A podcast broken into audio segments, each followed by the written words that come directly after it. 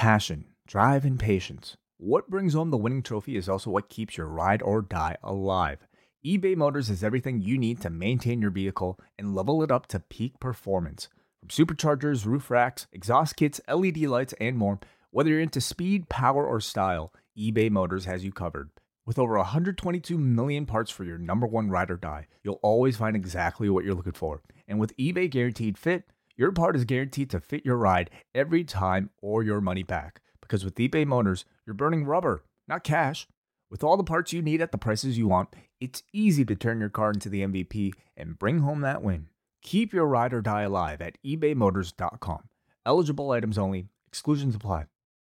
BetMGM has an unreal deal for sports fans in Virginia. Turn $5 into $150 instantly when you place your first wager at BetMGM. Simply download the BetMGM app and sign up using code Champion150. Then, place a $5 wager on any sport. You'll receive $150 in bonus bets, regardless of your wager's outcome. And if you think the fun stops there, the King of Sportsbooks has plenty of surprises in store. Check out daily promotions, same game parlays, live bets, and so much more. Download the app in Virginia today and get $150 in bonus bets instantly from your first wager only at BetMGM. BetMGM and GameSense remind you to play responsibly. See BetMGM.com for terms. 21 plus only, Virginia only. New customer offer, subject to eligibility requirements. Rewards are non withdrawable bonus bets that expire in seven days. Please gamble responsibly. Gambling problem? Call 1 800 Gambler. Promotional offer not available in Washington, D.C. When Ryan's when it's time to begin, it's on the rewind ride with John Pollock and Wai Ting the 18 that makes sense of these things we see in the ring every week on TV. It's rewind ride for Monday night, download a Tuesday morning from the post wrestling site. It's rewind ride for Monday night on USA now on the John and Wade take the mic. Hello and welcome to the first Rewind a Raw of 2022. I am John Pollock, joined by Wai Ting. Moments after Raw, hours before Wrestle Kingdom, and we're gonna squeeze in some talking. Hello, Wai. Hey, John, what's up? How you doing? Uh, not too much. Okay. That's it. All right. Good Great. night, everyone. Wrestle Kingdom Tuesday morning. Yeah. Yeah, it's a very busy week here at Post Wrestling. So, uh, and we're already off to a, a, a busy start. I mean, we did a show on Saturday talking about day one, of course. We returned for our daily news updates today, which everybody can go and check out at youtube.com slash post wrestling or on our Patreon. We were joined, John, you and I, by the podfather himself, Nate Milton. A late scheduled appearance, but uh, we we definitely enjoyed having him as we tried to do our best to talk about the Big Swole Tony Khan story over the weekend. Yeah, if you want to uh, dive into that interview, uh, Nate was was fantastic. I encourage people to go check out that chat. We spent about a half an hour on the subject, so um, yeah, I think you will uh, yeah enjoy that discussion that the three of us had earlier today. That also featured a preview for uh, the Wrestle Kingdom cards coming up on Tuesday and Wednesday. So we're going to be back on both days with shows for post wrestling cafe members uh, with reviews of each show. We'll have a show up tuesday afternoon and wednesday afternoon uh, but those will be in place of the post uh, daily news updates which will resume on thursday. And we'll have our regular schedule this week. Tuesday night braden and davey will be doing a show right after the new year's evil special of nxt 2.0 so they will be live at 10.15 eastern at twitch.tv slash up next podcast We'll have Rewinded Dynamite on Wednesday, the launch of the TBS era, and plenty more this week. Uh, I don't want to overwhelm people. We went through the schedule on the uh, on the news update today, but uh, we will have shows covering all of the major events this week, including uh, the Hard to Kill pay per view, the Battle of the Belt show on Saturday night, the New Japan versus Noah card, and Friday we'll be dropping the best of 2021 show with Wai and I making our picks along with Braden and Davey uh, going through all the relevant categories. So that comes out Friday. I think we have something like 14 shows coming out this week.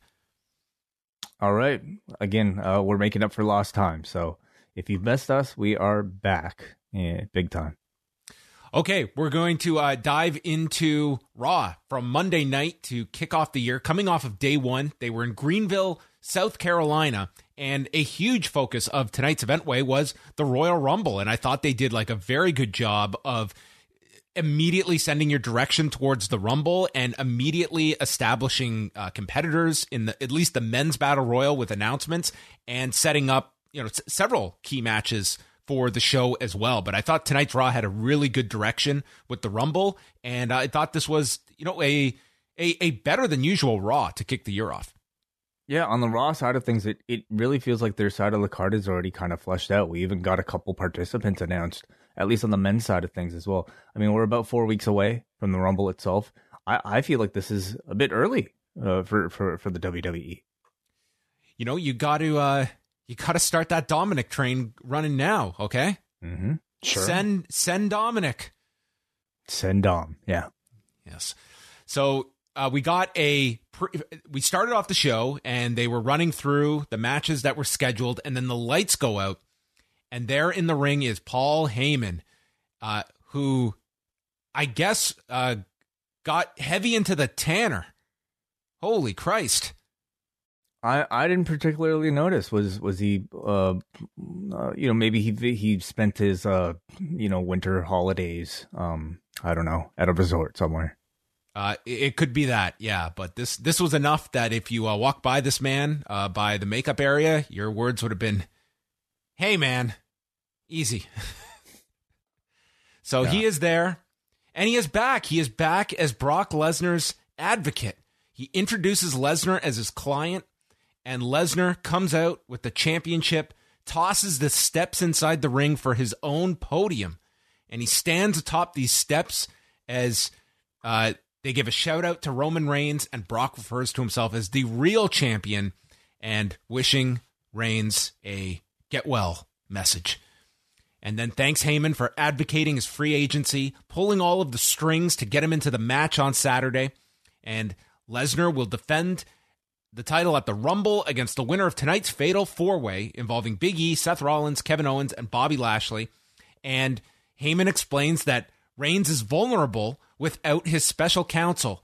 And one week without me, he's already got COVID. So, so are we to believe that Heyman was like, you know, making sure that everybody was staying six feet away from Roman? He was making sure that he's wearing the appropriate mask, and that, uh, you know, maybe maybe Paul Heyman's following around with like hand sanitizer all the time, and he's the reason why you know Roman's managed to avoid COVID up until this point. Uh, maybe maybe um, Paul Heyman was up on the CDC guidelines and that was helping Roman Reigns travel throughout the country for all this time. And then one week without Heyman, he catches COVID and says, You can get over the Rona, but karma is kind of bitchy. Okay. Yeah. What what are the CDC guidelines for karma? Um, it's it's seasonal. a, uh, a vaccine for karma? Uh, yeah, yeah, don't don't fire your uh, your associate here. He runs over all of the. Uh, then Heyman goes through all of the members of the Fatal Four Way, and specifically like going overtime here, putting over Bobby Lashley, noting that he's never faced Lesnar, and goes over the three points where Lashley got the better of Lesnar in the match. He speared him through the barricade. Lesnar hit an F5 to everyone except Lashley, and then he put Lesnar in the hurt lock and it didn't look like Lesnar was going to escape. But he notes in all three instances, Lesnar was blindsided. And that if you are able to beat Lesnar until you're able to beat Lesnar fair and face to face, you're just a Brock Lesnar wannabe. And then moves on to Big E and said, We have nothing bad to say about Big E. He is a credit to WWE. We respect him, and it would be an honor if we could face him in a match at the Royal Rumble. And I was very interested to see the handling of Biggie on tonight's show. And by the end of it, I would say that your your optimism would be that he will be a key member of the Rumble match, but it certainly feels like he has been taken out of the title picture. Yeah, yeah, at least for the near future, and we wonder beyond that. Um, I I can you know just speaking about the the Paul Heyman promo here. I mean, I think there was a real concerted effort to make sure that he, you know, that Biggie wasn't just going to get lost. Um, I thought Haven in this promo tried their best to emphasize the fact that he was a great champion and that um, he does belong at this top level. And you know, um, that he's not just sort of a flash in the pan, somebody that we forget about, but somebody who's to be a respectable champion. All that said, though, I mean, the promo itself was, I think, very much done to kind of weigh the audience's favor towards wanting to see Bobby Lashley versus Brock Lesnar, which I thought Heyman did well here. I was also really interested to see like how the Brock Lesnar that we've kind of grown to love at this point, the one who kind of speaks for himself, how he would be paired with Paul Heyman. And I think the answer is that it's very much like how they do Bobby Lashley and, and, and MVP. The the current Bobby Lashley, who's you know gotten a lot more comfortable speaking for himself as well. You have you know the uh, Lashley, I mean Brock Lesnar saying a few words, and then you hand the mic off to Paul Heyman to to do the heavy lifting. And I'm I'm a little disappointed that we're not going to see a continued progression and evolution of this version of Brock Lesnar. This does feel like a bit of a retread from what we used to see between the two, but you know, who knows if this was all going to be the direction after um, day one, or if they had to change a, a, lot of things based off of what happened.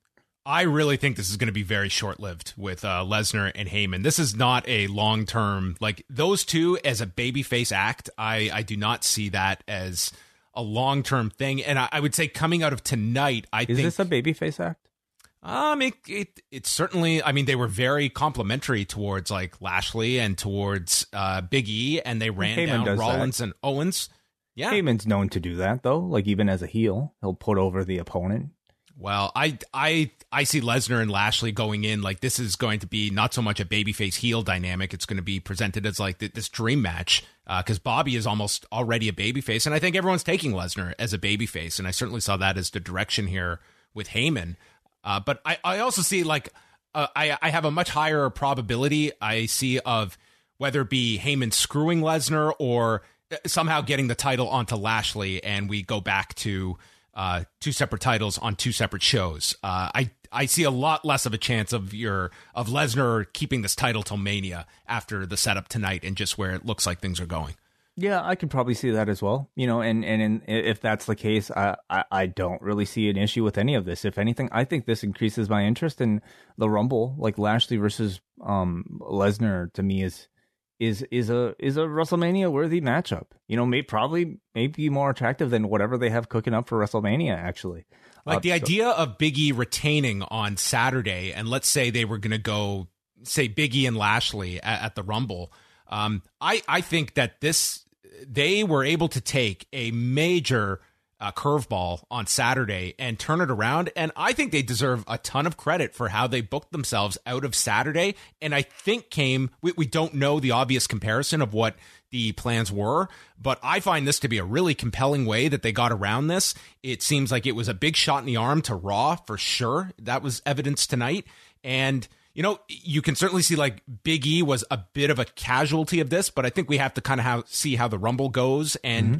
he could very well be paired with Lashley coming out of the Rumble or or even further going towards Mania. But I, I think they did a really great job of how they handled this. Um, with your main event falling apart on probably a couple of hours notice that they realized their main event was was thrown out the window with the plans that they had. I think so too. I think so too. I mean, again, to me, though, much of the that criticism will will fall upon you know, how Biggie gets booked. But you know, one of the mo- most interesting aspects of this whole thing in professional wrestling is the unpredictability of what real life might throw at you and how that'll affect a fictitious storyline. And oftentimes, I mean, it results in something actually being better than it was. And and hopefully that you know this was one of those cases. Um I, I i certainly feel like whether or not it was you know always the plan they've definitely managed to set up a good comeback story for bob uh big e that could culminate timing wise for a wrestlemania championship win. But so much of that is dependent on their follow-up and you know how much the audience wants to see big e get that title back so th- then we had like this um, this snafu where they go to Randy Orton in the back, and Riddle walks up to them and just looks at Randy. But then we cut back to Lesnar and Heyman, and we go to the commercial break, and then we come back and we just redo the Orton Riddle uh, with Riddle approaching Orton. So just um, something you don't often see uh, WWE, where it was just like going to a shot too early. What what happened here? It was weird. Yeah, they went there and then they almost like had a false start Yeah, like right? like Riddle didn't even get out any like verbiage. They just cut to Heyman and Lesnar leaving the ring and then go to commercial. And then we what was weird was when we came back from break, they didn't just decide, okay, just be together because we already saw Riddle enter the room. Instead, we had to do Riddle coming out of the shot a second time that just really called attention to this was the some error that we had here. Instead of just they could have just been in mid sentence or something, or at least already together because we saw that established before the break. yeah, it was very strange. So uh, anyway, we continue here. Uh, Riddle wants to put together a rap group with Randy and his fish Swim Shady. They go over their resolutions that include listening to Randy more, and Randy gives this speech, and it ends by him saying, "Our name is what? Our name is." And for you 1999 Eminem fans, this I'm sure struck a chord. It seems like most of their rap references were um, 90s based. I mean, that sort of is the golden era, but I mean, it also is fitting with the demographic that watches this show. Is it not? They probably could have gone further. They could have gone to the 80s. Um, yeah, maybe they didn't go back further enough. Uh, so Gable and Who- Otis. who- who- uh, something I realized is that Riddle and Madcap Moss essentially have the same gimmick. they they both tell terribly unfunny jokes, but one is done, you know, for heat. The other is somehow um, done as a babyface thing. So uh, I don't know. Take your pick. Uh, yeah, I think I think one has does have the better delivery uh, with it, but I, I I can't say these are characters that I I count down the week until I get to to see on each respective show. Randy Orton and Riddle took on Otis and Chad Gable. Gable comes out. Don't boo education. That's gross. He yells at the audience. Uh, he kissed Otis on the cheek and said that they are going to learn the meaning of acceptance. They're going to have to accept that their title reign is coming to an end. And I guess no one informed Gable and Otis that this is a non title match, so they don't have to accept anything. and Chad referred to himself as Master Gable. And this and the four most dangerous letters in sports entertainment are O T I S. I find Gable Yeah, I think- amusing the more mic time he, he gets. Sure, Master Gable. Master Gable, yes. Uh, so they got there were some very short matches on um, the first two hours of this show. Uh, this went all of two minutes and fifty three seconds. You won't believe what an RK-Bro match broke down into. They got the heat on Riddle, and then he's working his way to the took the corner, and Gable yanks Randy off the apron so we don't get the hot tag. Riddle fires back with a flying knee, and he goes for the RKO. Otis blocks it and hits a power slam, pinning Riddle and they are going to have to accept that they have lost a non-title match and you lose too many of these you might have to defend those titles Yeah, maybe we're you know two non-title losses away uh, from actually getting this one, but sure, whatever. It set, sets up your next challengers, really continuing a story that they've been you know working on for the past couple weeks now. I mean, the Street Profits won that RK-Bronament thing. Oh God, they they won it, but it really the story and the feud has not revolved around RK-Bro versus Street Profits at all. They've been building this uh, Alpha Academy thing with RK-Bro for quite a while, and it seems like we're culminating with a match coming up. Did they say when? no Presumably the Rumble, but you know, it could be a TV thing. I all I don't really get is I don't know. You know, I, I felt like it was a really clever thing that they did with Otis always avoiding the RKO uh, because he's got no neck.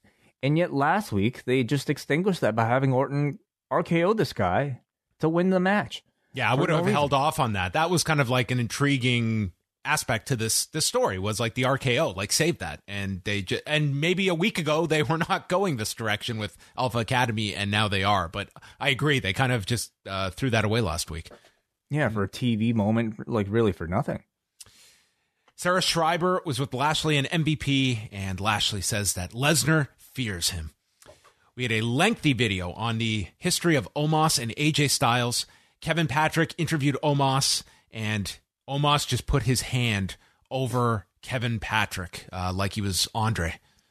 What's really silly about this is that like they do these teasers, right? Where they before they go to commercial, they show that oh, we're, coming up next, we're gonna hear Kevin Patrick talk to Omos. So we know these two are standing next to, next to each other, making then, small talk. Then they go through a commercial. They go through like a, a backstage uh, interview segment with MVP and Lashley, and then they come back to Omos. And the first thing Omos does in response to a question is to put his hand on Kevin Patrick's mouth. So Omos waited like, 15 I, I don't minutes. have time for this.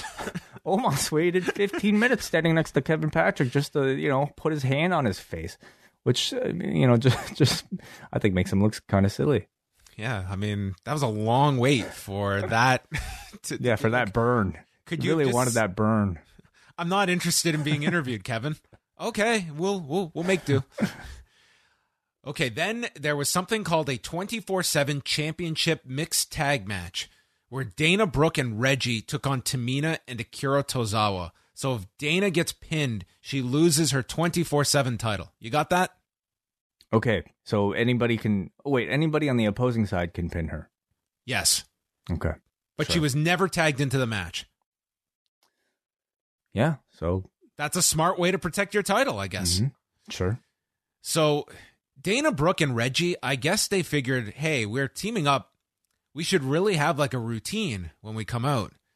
And Reggie's like, well, what do you want to do? Uh, what if what if I dance? Well, Dana, can you dance? Well, watch this. The answer is no. She cannot dance. This was um I don't want to myself make a dated reference, but this was like every level of Elaine Benes that you could imagine as she came out here. It was um if the gimmick is she has zero rhythm, she nailed this. She came down and then ran and did this handstand on the apron and then comes down as Reggie is running towards her but has to stop. This is the first time I've have, ever rewound an entrance to figure out what is happening. I mean, she, you know, her Wikipedia lists that she was a former gymnast, or at least has done gymnastics before. So you figure maybe some some element of a I don't know. Well, um, gymnast isn't a choreographed dancer. movement. But um, anyway, it was quite the entrance.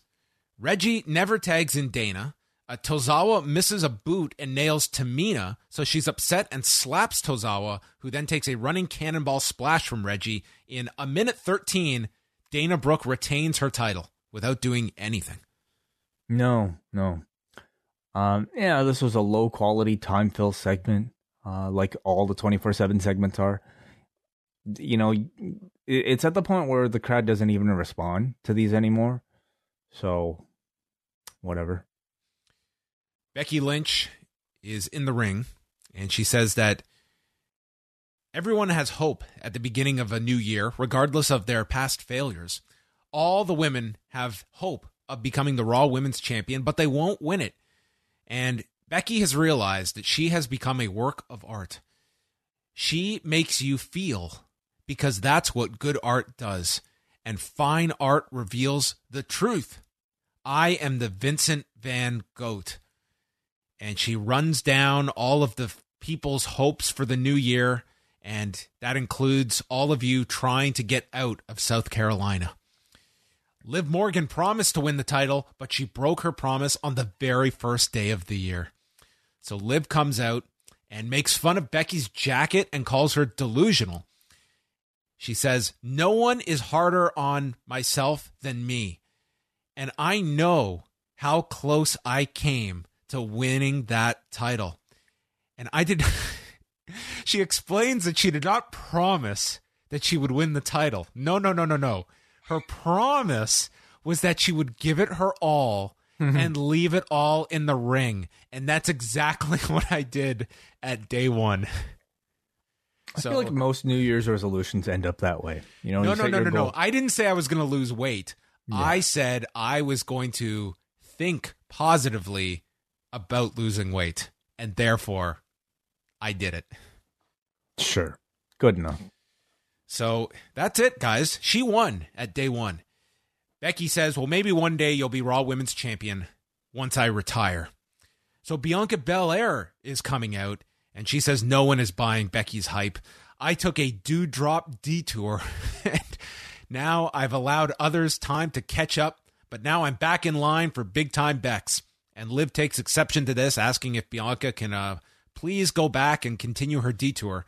And Becky suggests, why don't you two figure this out between you and let me know which one I'm going to have to face. But the two gang up and attack the heel, two on one. And then Belair and Morgan get into a fight. Belair goes for the KOD, but it's stopped when Becky returns and she hits Belair with the manhandle slam. So I've got to say, uh, Becky Lynch kind of just played these two. I thought, like at the end of this, it was like Becky Lynch. I was like, wow, she's just uh, checkmated these two. I mean, the the moral of the story is to not get distracted. I suppose uh, when you're in the in this in the ring, because you know somebody pays attention to somebody else, and you're going to get attacked. Yeah. Um, well, Liv's goal might not have been to get the best of Becky Lynch during this segment, so let's let's rem- let's right. wait for her explanation yeah. of what happened. Yeah, I mean, um, you know, it, I, it, it, to me, it's painfully clear that there are only two viable stars in the women's division on this show, and that's Becky Lynch and Bianca Belair. I mean, everybody else is, is there's such a far gulf, you know, in terms of uh, who is actually ready for that top spot of even main eventing. You know, again, I I think they they've really done their best with Liv Morgan. I think Liv Morgan herself, uh, you know, true to her resolution, I think left it all in the ring and, and pushed herself to a different limit.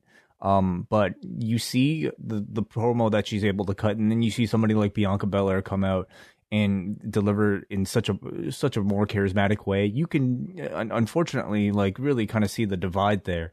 And unfortunately, there's no one else to go to because ultimately, I think the destination is going to be Bianca versus Becky at, at WrestleMania. But in that time, you're going to have to play musical chairs in whatever way you can to try to create a compelling matchup. And that includes maybe two ways or three ways and what whatever. So, um, yeah, we'll see who gets the next one. Maybe it'll be Doudrop. Well, I I too assumed like Bianca is probably like you revisit that at WrestleMania, which I was surprised that they had her involved with Becky at this point. So maybe it's just a reminder. You know, we don't know that she'll be getting the shot. Yeah. I, I would say though, the way this came off tonight, like they're going to do the three way next week. I think it'll be a big disappointment because I think I think people are going to be very disappointed if it's Liv Morgan for a third time, and it like you or needed to do. Well, it's not going to be Doudrop. I don't. Well, I guess I guess anything's possible, but um, anyway. Kevin Owens finds Seth Rollins in the back, and Rollins is contemplating what he is going to do to Paul Heyman. The options are staple his lips shut, rip his tongue out, or castrate him. Good luck. That's uh none of these options were exercised by Seth on this show, thankfully. And Owen says, I think we should just go back to our original plan for the Fatal Four Way. We work together, one of us wins, then the other one will help the other win the title, and then the two of us will have the match at WrestleMania. Seth says, I love this plan, and Owens asks if he's lying. This, this sounds so simple. You know, they're they're constantly kind of teasing the two heels, trying to over manipulate the other. But I mean, they they were proven both to be very truthful in the match itself. I mean, they're did, allowing they did not screw one another. They no. worked together. They allowed the other to get the pinfall, cheering the other on. Even so, they were they were they're both very trustworthy men. There you go, Harry and Marv. Queen Zelina and Carmella defended the women's tag titles against Rhea Ripley and Nikki Ash. So we had a common theme on this show because this was the match where uh, Vega worked the entire thing and Carmella never entered the match. So Nikki was in at first, then tagged in Nikki, and that allowed Vega to get control. And then she stopped a fireman's carry by Nikki and rolled up Nikki, pinning her in 234 after knocking Ripley off the apron. And Ripley was too late to make the save. And Rhea is getting further aggravated at this partner of hers that can't do anything right. And Corey Graves called it a one sided victory. Might not have been so much aggravation, but more like maybe d- continued disappointment. You know, this this is a story that I feel like has already gotten out of the starting blocks, but because it's it's kind of been, uh, I, I guess, off of TV or at least not necessarily been mentioned for a couple weeks, this kind of just felt like a refresher. just they had to kind of refresh the disappointment um, boil to to to set the breakup in motion again, I suppose. They teed up Johnny Knoxville in the Royal Rumble by noting that he once fought Butterbean in a grocery store. That was in, uh, I think, the first Jackass movie. When they mentioned uh, this next person once fought Butterbean, I thought I thought we were getting Bart Gunn in the Royal Rumble. Yeah, do you think that would ever happen? Probably not. I, He's I think not that, that, recognizable these days. I don't think anyone would recognize him if he made the. He's not going to get the surprise pop. He would among some people. Nor do I think he he'd want to. I feel like he seemed plenty happy without all this. I mean, uh, the Rumble cameo spot. It's an easy night's work. Yeah, I suppose so. But um, yeah, sure. I don't know. I don't know. I don't know if like the there's that much nostalgia for for Bart Gunn. Uh, we're gonna find out if there's nostalgia for uh, Johnny Knoxville here. It, it depends on the stunt, you know. Honestly, like the bar is set pretty high for cele- celebrities, so I, I'm flaming table has to be. Come on, Is it? Is this gonna be? Uh, who, who's gonna get to eliminate Johnny Knoxville? you know maybe Butterbean will be will be will come out and Oh, he'll Butterbean would do it. I'm thinking maybe Omos does something with Johnny Knoxville. Okay, sure, they can do something fun. The Street Profits uh, come out and they cut a promo earlier. They are both entering the Royal Rumble. And then Ray and Dominic enter the Royal Rumble. And Ray says they're going to be unstoppable. we'll see. They didn't let Dominic talk here. This was a this was like the tag match scenario. They only let one one person carry the load here. How much time did they have? They had 30 seconds, but hey, Dominic could get in like a line. I think he said gracias Okay. dad. So Well, thank you, Dominic. The Street Profits took on Apollo Crews and Commander Azeez. And uh, Azeez started this match, and um, I don't know. I, I didn't think it was great. Uh, and then he tagged in Crews to Who, finish who's off. better, Azeez or Omos? I put Azeez ahead of Omos. Although tonight, like Azeez, the timing seemed really off at, at the beginning of this that Aziz was here, and I, I would say we, we will get to the Omos match, but um, th- th- that's a very difficult question. Might be a question for uh, not this week, but the week uh, later for our, our worst stuff. So Dawkins is in. He uh, hits the silencer, but then Azeez pulls Dawkins off. Azeez gets uh, posted on the floor. So Dawkins returns. Spinebuster tags Ford, who hit an incredible from the heavens and won. Huge, huge length there. Two minutes and 18 seconds. The Street Profits win. You know, just a bit of a rehab win for uh, the Street Profits after the RK-Bro loss last night. Um, and, and just a way to serve up the Rumble announcement, I suppose. Schreiber. Oh, this was this was uh rich. Schreiber spoke to Damian Priest. I'm going to recap this as best I can, but I promise you, this was the message he had. Schreiber explains that Damian does not have the champion's advantage tonight because if he loses by countout or disqualification to Dolph, then he loses the title. And this does make sense because he has lost by countout and disqualification to Ziggler on prior weeks. Damian says, Everyone knows there's this side of me. And if I can keep the calm and cool side, the priest side, then I'll beat him. Or I will beat him with the rage of Damian. Regardless of which side comes out, I'll still be champion. what what what in Christ? How do you how do you take these words and acknowledge I'm going to say these on national television? Like could you just imagine talking like this way? Oh boy, yeah, I I, I couldn't even try. Um, it's it's an incredibly corny gimmick, I think, by modern standards. You know, like being so deliberate with with this Jekyll and Hyde thing. Um, It's to- not to like it, it's level? just it's such a WWE thing that okay, we've got this guy who's got like this this split personality. So Mm-hmm. let's do a promo where he like literally breaks down the two sides of me. It's like we've got to just make it so painfully um like presented Dumb. to you on like a silver platter of like this is exactly what we are doing. This is the subtlety, Eh, folks. oh, and Here's how that- I do the magic trick. and if that wasn't enough, like the let's let's make his Titantron and his name tag two different fonts and two different colors so that you know exactly what's going on here. I mean this this is as Becky Lynch has said, like they're they're the masters of subtlety, right? Um, sarcastically, of course. Like this is it's it's just what the WWE does. I will say, I, I mean, I thought whatever they tried with the gimmick worked tonight with this crowd. Uh, we'll talk about the match because yes, it it did work. Uh, Adam Pearce and Sonya Deville are speaking in the back when Doudrop walks in, and she's pissed that Bianca Belair and Liv Morgan are getting another chance for the title, and complains. And Pearce is asking, "What are you complaining about? Are you deaf, Grandpa?" Everyone is sick of the same women getting chance after chance, and I demand, demand that Doudrop gets her first chance. And Deville does not bring up the fact that her last win on TV was October 18th. Instead, she says, We don't just give out title opportunities around here. yes, you do. We just yeah. saw that on Saturday. What the fuck was the point of the Bianca Belair feud if, like, you know, Doudrop just ended up getting a title? She lost like anyway. every match to Bianca Belair, and her her punishment for losing those matches are we'll have a three way next week with you, Belair, and Liv Morgan, and the winner will get Becky Lynch at the Royal Rumble. yeah, really. I mean, it was only a detour, right? So I guess it doesn't really count in the record books.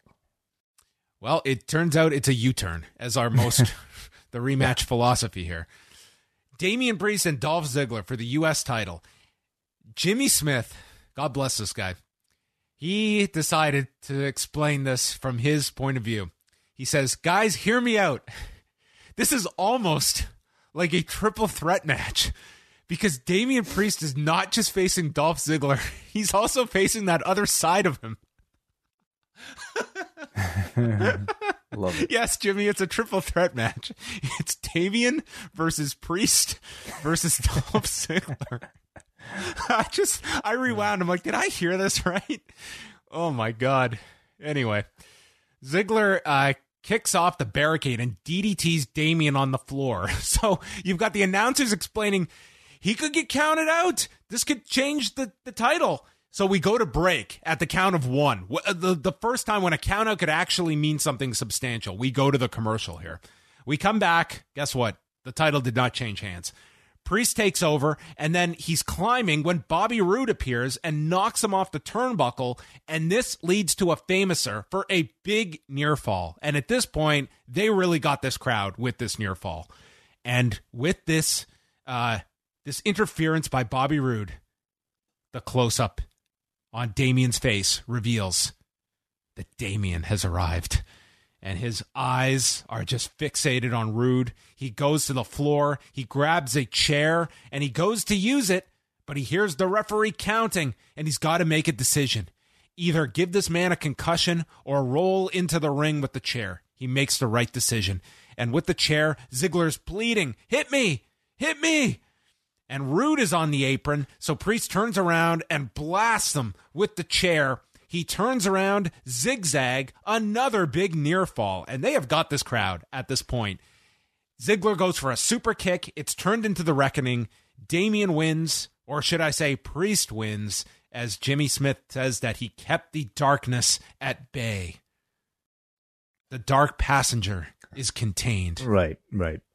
So, you know, on the one hand, I think we have just something that I mean, I I ultimately feel like they are trying to craft this show for to make sure everybody understands it, including I don't know the seven year old that might be the the five seven year old that are actually watching the show, yeah. and maybe it's the 60, 70 year old as well that has trouble following. You know, hey, is Cody Rhodes a heel or a baby face? Like, is is Cody Rhodes walking through the right tunnel? That is the other extreme where you have no idea what exactly is going on and you have to study so hard. And some people might prefer that, but that is not the type of storytelling that WWE has been known to do. Um, instead, they might go too far the other direction and to make sure that you know everybody understands what's going on. And I, I, I will say, at least in South Carolina tonight, I think everybody in that room understood what was going on with the character, and they got into the near falls, and I think they got into some of the teases of you know the the you know Roode with the chair, or sorry, a priest you know hitting Dolph getting DQ'd with the chair and all that. Yeah, I, I thought. I listen. The the match worked. Um, I could have. I I think it's a it's a character that I think ultimately they um it, it will work for Damian Priest in this uh in this environment because I think they love this kind of stuff.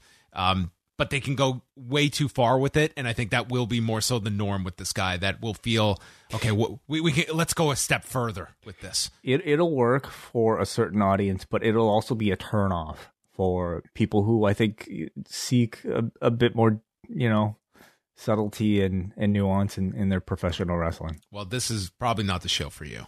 Yeah. Um, the question would be: Is he a babyface? Is he a heel? Or is he a winner? well, currently he's a winner, I suppose. Yeah. That's all that matters, right? This post wrestling podcast is brought to you by NerdWallet's Smart Money Podcast. Financial literacy can be daunting, but it's one of the most valuable things you can equip yourself with.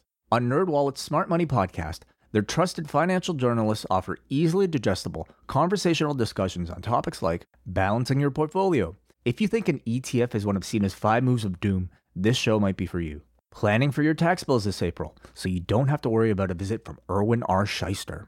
And putting away more money for retirement, because unlike most wrestlers at the end of their careers, most of us should only plan on retiring once.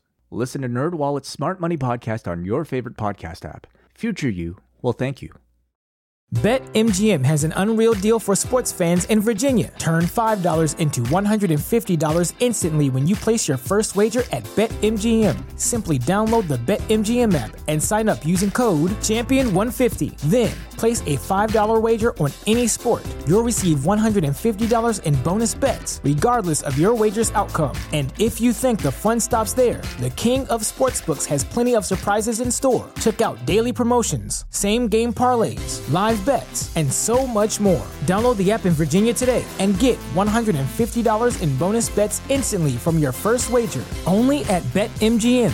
BetMGM and GameSense remind you to play responsibly. See BetMGM.com for terms. 21 plus only, Virginia only. New customer offer. Subject to eligibility requirements. Rewards are non withdrawable bonus bets that expire in seven days. Please gamble responsibly. Gambling problem? Call 1 800 Gambler. Promotional offer not available in Washington, D.C. Vince McMahon is on the bat phone, and Austin Theory is back and he apologizes for entering. And Vince says, Apologies are a weakness. Austin wants to ask about his rematch with Finn Balor that never happened last week. And Vince he, that they haven't seen him since that attack that Austin delivered two weeks ago.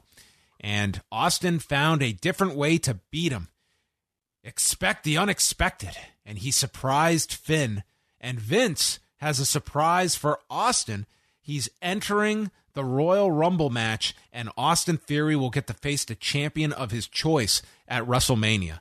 Now, the most noteworthy thing about this segment is that they did a multi camera shoot here. Yeah. Um, I don't know if it was simply because, hey, it's it's the boss, you know, like let's pull out all the cameras we have. Let's get like five cameras on this uh, office meeting.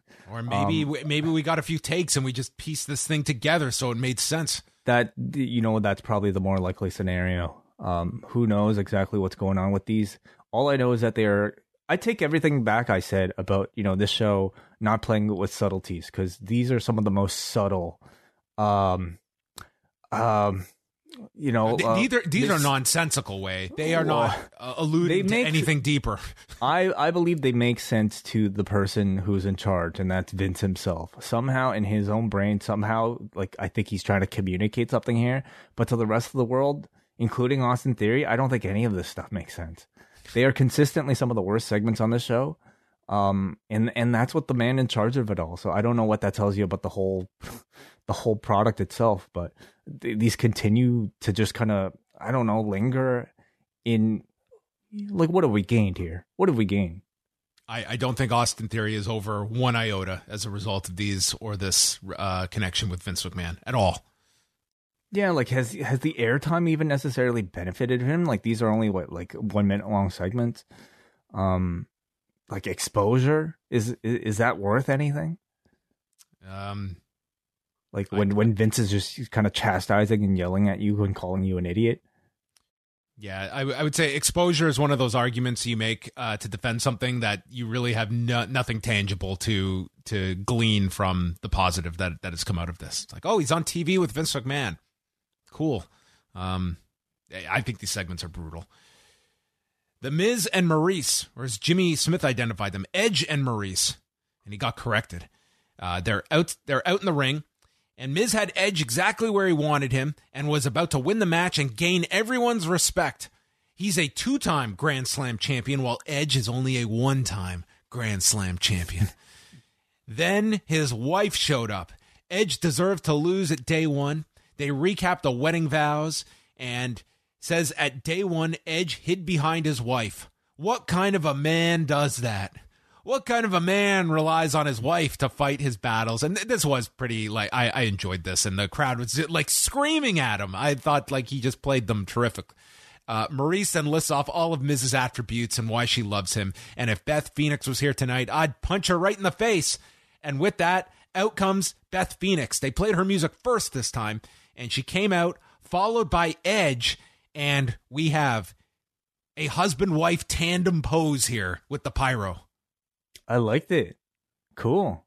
I also like Beth's new look. Yeah, she's kind of got almost like this like uh Bull Nakano hair. Yeah, yeah, like hair up. Yeah. Yeah, yeah it's a it's a cool look. It's cool. Uh, so they enter the ring and Beth welcomes Maryse to try and punch her in the face, but Maryse declines. Edge knew that Miz would not take the L. He's a hypocrite, and Beth does not fight my battles and she explains it was all her idea and they are willing to give them what they want. Edge proposes a match at the Royal Rumble between the It couple and the Grit couple. that works the grit, The Grit couple. yeah, sure. Why not? Let's workshop that one. Yeah. And uh, Miz goes on and on about Maryse's accomplishments before finally accepting, and Maryse is very upset that he has accepted this match. And then Phoenix balls up her fist, and Maryse takes a fall in fear of Beth Phoenix. So they are going to do the match at the Royal Rumble in St. Mm. Louis. I thought crowd reacted pretty well to this, you know, as as I expected. Like they, these intergender matches between real life couples always always do well, and I, I don't I don't have no doubt in, in that stadium, um, the audience will react really well to this as well. Now, will we get a skit with Miz and Maryse like they did for the the Total Bellas spoof a few years ago? Oh, okay. Making, what would the skit be? Oh, they could be like you know in like a log cabin somewhere as like lumberjacks, believing like that's where Edge and Beth Phoenix live out in the woods. Sure. Yeah. We've already seen the inside of Edge's house. We have. We have. They have orange juice, I believe. Mm-hmm. Yeah. Okay. Stuff to build Cut upon. a bit. not much. Not as much as uh, Total Bellas. To really not as much with. material there. No. Yeah. Kevin Patrick spoke with Biggie, and Kevin says the odds are they were stacked against you at day one. How motivated are you to win tonight?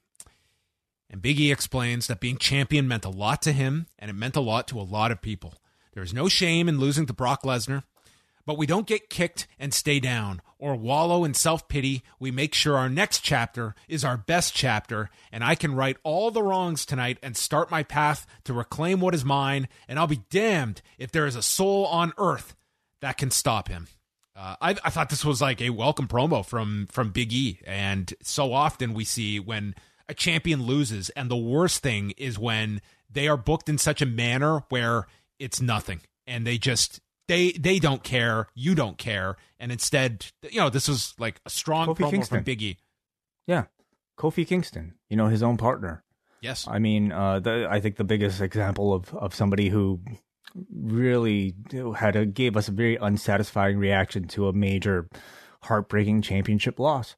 Um, so even though you did observe way that time he was squeezing something in his hands out of anger. People looked way too deep into that than I think. they oh, guys, he's mad. yeah. Oh, they're building something here. He crushed the cookie. Yeah. Uh, just you wait. It's it's all a build to the rum, uh, mania. I mean, we could be doing the same for this, but I, I, I will say this was a very very important um, on camera appearance for Biggie. The first reaction to his championship loss, and I thought Biggie uh, he gave us a lot of emotion here. You know, he gave us a lot of subtle emotion. When I say the show, you know, is not really known for his subtlety, there are certain performers who definitely break that mold, and, and I would consider Biggie, at least in this instance, one of them. Where I think he had to put on, you know, he conveyed that he had to put on a brave face, but you can tell mm, internally he he was really struggling with the loss, and it it, it came across in this interview. Um, this to me felt like the the first page of a great comeback story. But the question is if it's biggie telling it himself or if the company is the one doing the writing. And um yeah, again you know in in the weeks to come the follow-up will really be telling about what the long-term plan is for this guy or if he'll just kind of fall back into the upper mid card. Yeah i mean it's very evident that if you are slotting people on Raw, like Bobby Lashley is ahead of Big E, but the reality is, like their babyface situation, they cannot afford to not have a Big E like beyond WrestleMania. Like, and maybe this will sound silly come the summer if we look at where he is slated, but man, this is a company that desperately needs baby faces. Bobby Lashley is not your youngest performer. Um, and Big E, it's like go through the baby faces on both shows and they, they desperately need people that I, I think they, they cannot afford to have a Big E just being somebody in the middle of the pack and doing nothing. Sure, yeah, I, but you know, like, do you expect him to be sort of at a, a Drew McIntyre level on, on the SmackDown side of things? Somebody who's not necessarily a champion, but is kind of in that space. I, I think the Rumble will tell the tale. Um, you know, if you are putting the title back on Bobby Lashley at the Rumble and then squaring Lesnar off with Reigns for the build up to Mania, uh, yeah, I do see Biggie being like a, a big featured player on Raw going into WrestleMania. Um, unless you have something to to pull out of left field for a Lashley at WrestleMania, like what are your options on the Raw side? It's a great question. Yeah. You know, a lot of that I think will come down to Big E's performances in these weeks without the championship. I think you could make the argument that he's more interesting chasing as a babyface than he is somebody who's defending. So these several weeks will, I think, be really important for him to garner that fan uh, appreciate, uh, fan, fan interest in, in wanting to see a comeback story. And, uh, yeah, like who depends if anybody else catches fire in that time between now and WrestleMania. So now it is time for AJ Styles and Omos. Delayed a week, the bell rings and Styles is telling him that he loves him like a brother. And Omos just holds up his hand to point out how tiny little AJ Styles is. So AJ attacks with leg kicks, catches Styles with a boot, and then throws AJ, whose ribs go into the post under the bottom turnbuckle.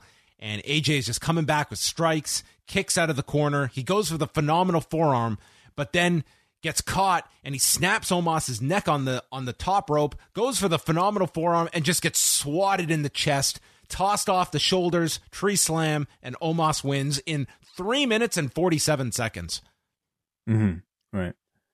Yeah, just like that. You know, it's not a pay per view match. It's it's a raw match that ends in three minutes between these two former partners. But I, I can't really say I'm all that surprised. I think I think this is at least the outcome that we all expected. It's oh, definitely, definitely. It's consistent with the booking of Omos and AJ and the dynamic dynamic within their team. He was always the competent competent one. He was the muscle, and AJ was always sort of the fall guy who relied on and hid behind the giant, right?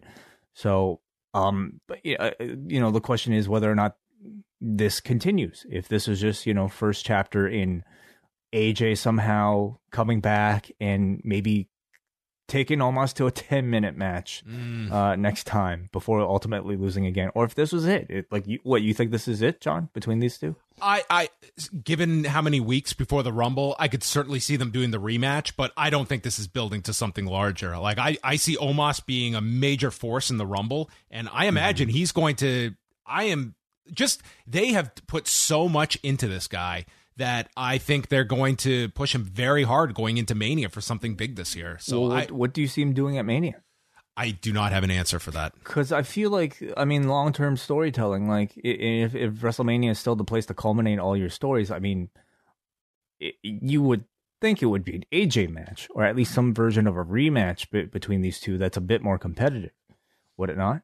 Mm, I, I just don't see them building this to something bigger when when this is how you like I think this was very indicative of that. Like AJ was AJ had nothing in this. I think this was more so just to write off the the, the tag team and maybe you come back and do another rematch, but I think it's going to be a similar outcome. Maybe. We'll see. Then we go back to September at Extreme Rules when Charlotte Flair tore up Lilly and Alexa Bliss has been gone ever since. So next week on Raw, Alexa Bliss's journey back to Raw begins. And my bigger question is what happened to Veer's journey that apparently took him to main event instead of Raw last week? He got lost. Oh, well, Found main event instead. I hope that Alexa Bliss is turn. not on the same journey back. She'll, Yeah. She may never get get back here. So it looks like um, some vignettes with Alexa Bliss, and it looks like this is going to be several weeks uh, before she maybe she returns at the Rumble.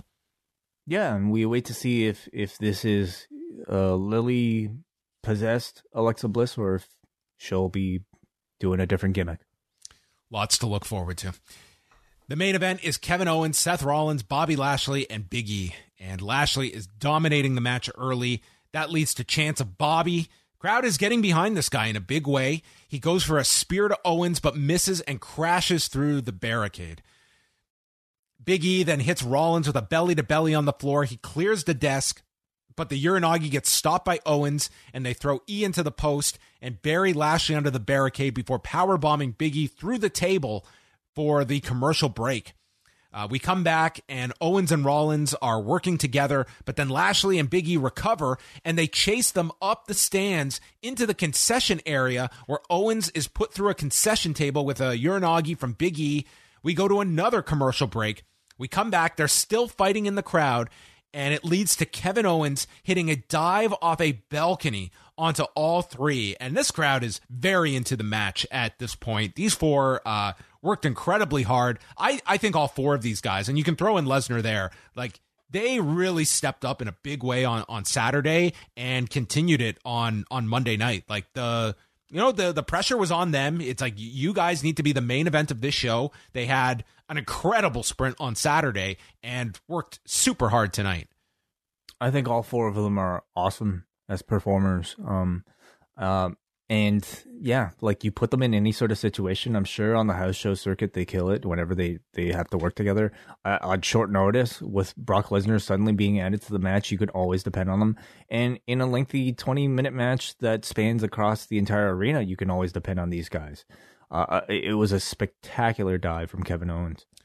So in the ring, Owens hits a swanton on Big E, followed by a frog splash from Rollins. Big E kicks out, and then he stops the stomp attempt.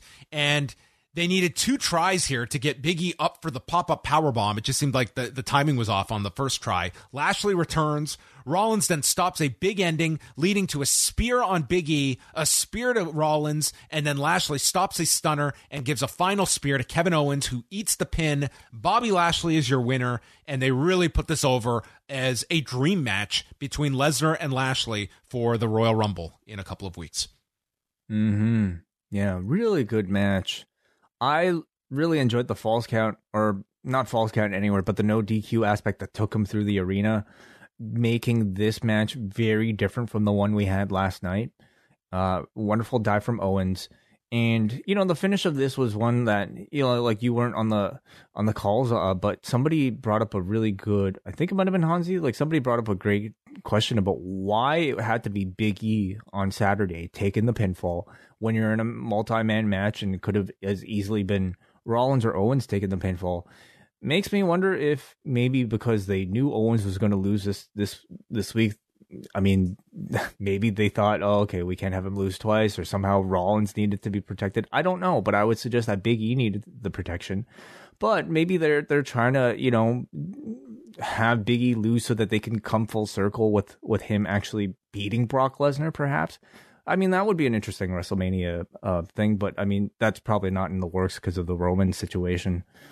But anyway, I'm just thinking out loud. I'm sorry, sorry I'm rambling here. But anyway, all of this makes you wonder what the original plans were and what got changed in the last minute. Um, but I'm happy that we have Brock Lesnar versus Bobby Lashley as at least you know one of the outcomes of this because it's a, it feels like it's a really big match, especially with the way that they built Lashley.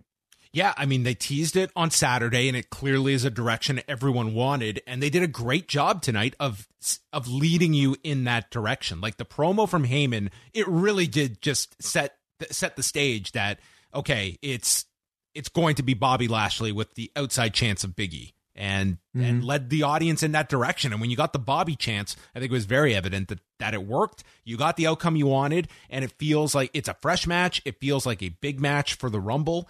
And I also like the the different scenarios that you have here. Like you have Heyman in the mix here, that this could all be a plot with Reigns that gives an out for Lesnar to lose, and then you get the title back on Raw.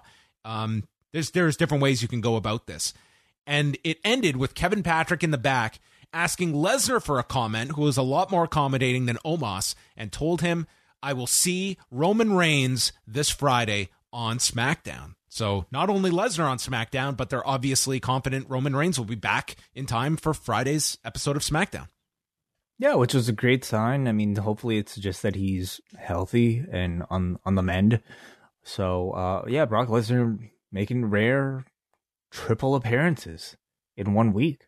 Yes. So there you go. That was uh, that was Raw. Um, certainly, it had some of its uh, its typical Raw staples um, that will scratch your head. But all in all, I think the direction for the Rumble, uh, the four way main event, uh, Priest and Ziggler, like what they got out of that, like I, I think that that certainly worked for the crowd. That I, I came out of this episode of Raw, and it seems like the the, the change of uh, of events that went down on Saturday, like they, I think they came out of it in a in a better position and have got kind of their focus for the Rumble, and it made for um, a fast moving show that largely was enjoyable. Whether it was because of the folk added focus that they had to put towards their plans because of the Roman situation, or maybe it's because it's the Rumble, it's a serious show, they're trying to book for a stadium, they kind of have to make sure that they get all their ducks in a row. Uh, whatever the case may be, I mean, you know, I, I, I, yeah, we we should commend them uh, for uh, overcoming the very low bar of you know at least giving us the impression that they have plans in place for four weeks ahead uh, of, of schedule. So little victories, little victories, yeah. So in that sense, this was a positive Raw, yeah. So let's go to some feedback uh, before we sign off here, and maybe everyone completely disagreed with us tonight. Um, well, there's only one, so there you go. We'll Every, everyone's asleep for Wrestle Kingdom. Uh, you want me to do this, John? Sure, you take it. We got a Brett in Vancouver, our lone piece of feedback, who says, I never get to post feedback because frankly I never watch live. I just wanted to touch on the Becky segment. Am I the only one that sees both Bianca and Liv as the heels here? This is supposed to be pro sports. Liv has lost twice to Becky. Being a plucky loser doesn't make you a babyface. Bianca has lost to Becky multiple times as well. Becky comes out looking for a new opponent, and the two women she stomped most recently are the ones that think they're contenders. If only there were some sort of ranking system. Wow. Okay, well, to be fair, I mean, wait, was the second Becky um, Bianca match or the third one or whatever the the one that Bianca lost last? Did did Becky win clean for that one? She had, remember she had grabbed the bottom rope.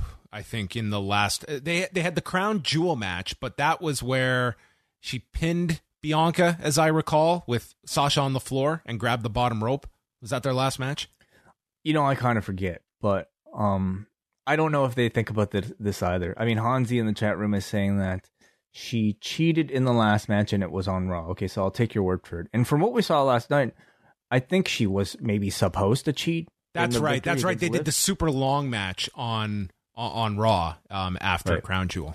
And at least in Liv's case, I mean, I you know, we we suspect that maybe Becky was supposed to get her foot on the ropes for that pinfall, but we're we're not exactly sure. Um, either uh, case, that that was clearly what was the, the, the aim. And listen, it's again we we talk about you know uh, a curveball throwing your way and making the best out of it. Well, they got presented with this. It did it most likely did not go as planned, and I think you had to build tonight's promo around something else. other than the way it came off, which I agree with Brett, where Liv Right. comes out and she just is like complaining about another loss, and there was no controversy on on Saturday's Yeah, loss. but she she she she achieved her New Year's resolution, John. So I think that deserves another she chance. left it all in the ring. You're right. So Doudrop, I have no explanation for that.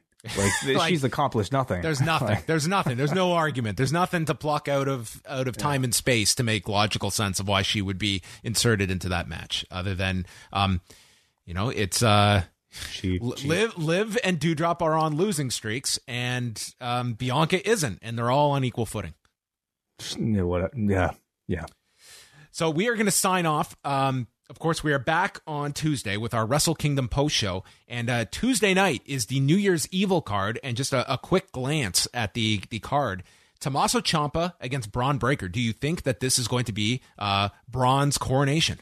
Or are they going to hold it off a little longer? God, it's so interesting. I mean, it still feels really early, I have to say, for Bron Breakker, unless they, they want to fast track the guys, you know, ascent to, to the main roster. But this is also a second attempt. Can we necessarily see Bron Breakker lose twice to Tommaso Ciampa for somebody that they've booking, been booking so strongly?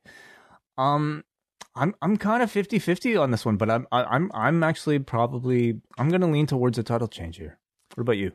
I'm I think Ciampa somehow retains here, but it's done in such a way that uh, unlike Liv Morgan, Bron Breakker does have this match won and it'll build to like your third match where it's like Bron puts something up and it's like it's clearly designed as this is it. This is going to be my last His last challenge. name. Yes, I will lose. I will drop I will break from Breaker if I lose one more time. I will just be Bron if I lose. Or maybe they do a 30 minute draw, hour draw.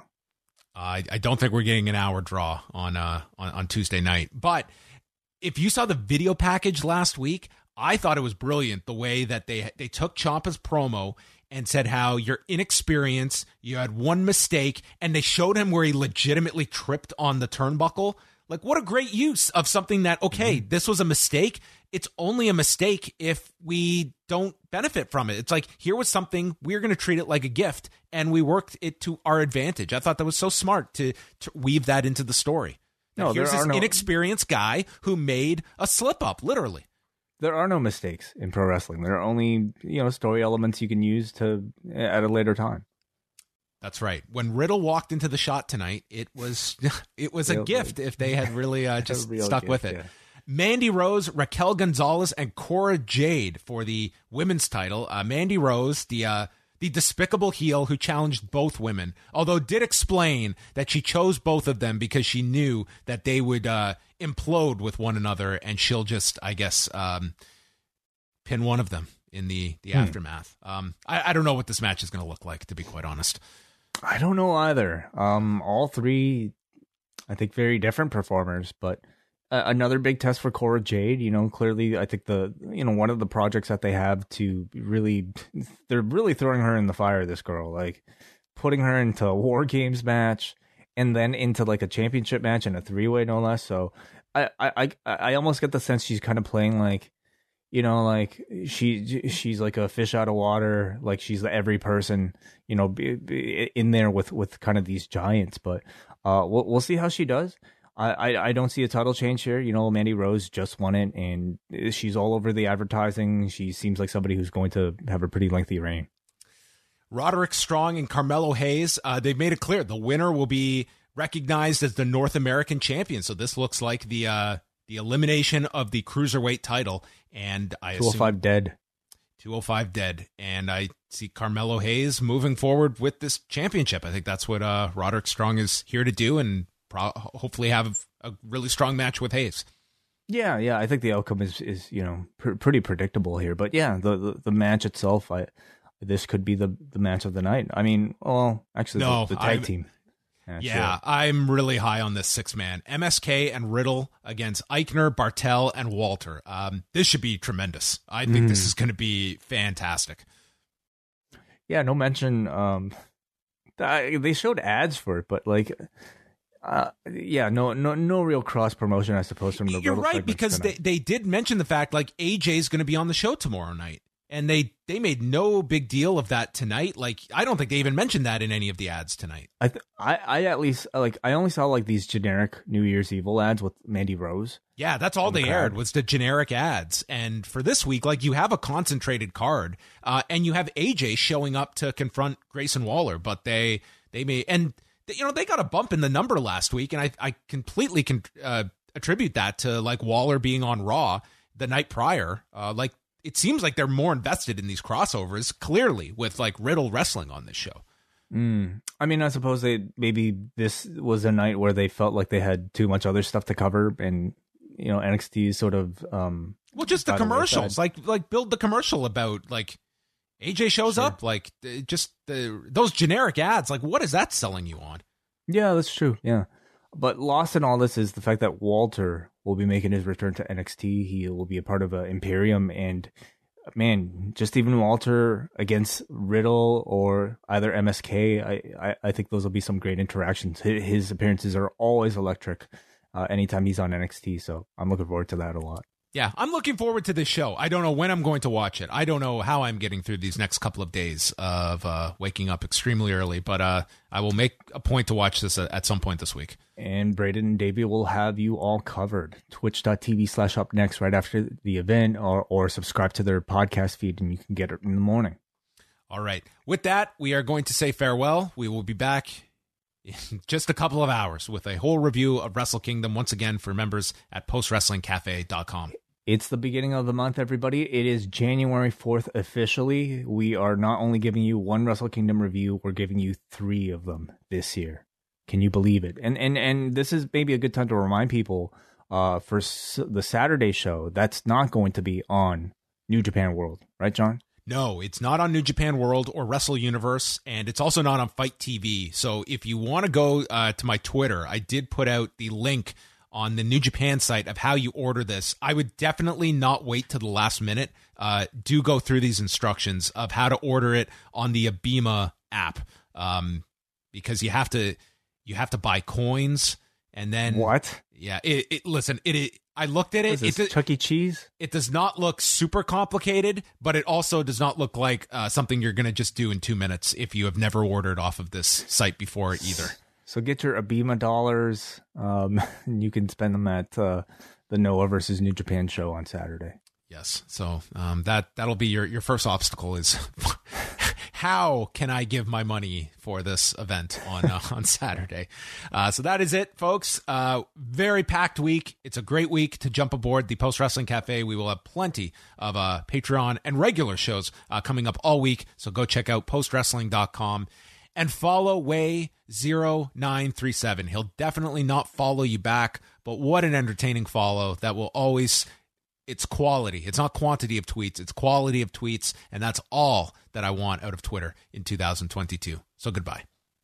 BetMGM has an unreal deal for sports fans in Virginia. Turn $5 into $150 instantly when you place your first wager at BetMGM. Simply download the BetMGM app and sign up using code Champion150. Then place a $5 wager on any sport. You'll receive $150 in bonus bets, regardless of your wager's outcome. And if you think the fun stops there, the King of Sportsbooks has plenty of surprises in store. Check out daily promotions, same game parlays, live bets, and so much more. Download the app in Virginia today and get $150 in bonus bets instantly from your first wager only at BetMGM.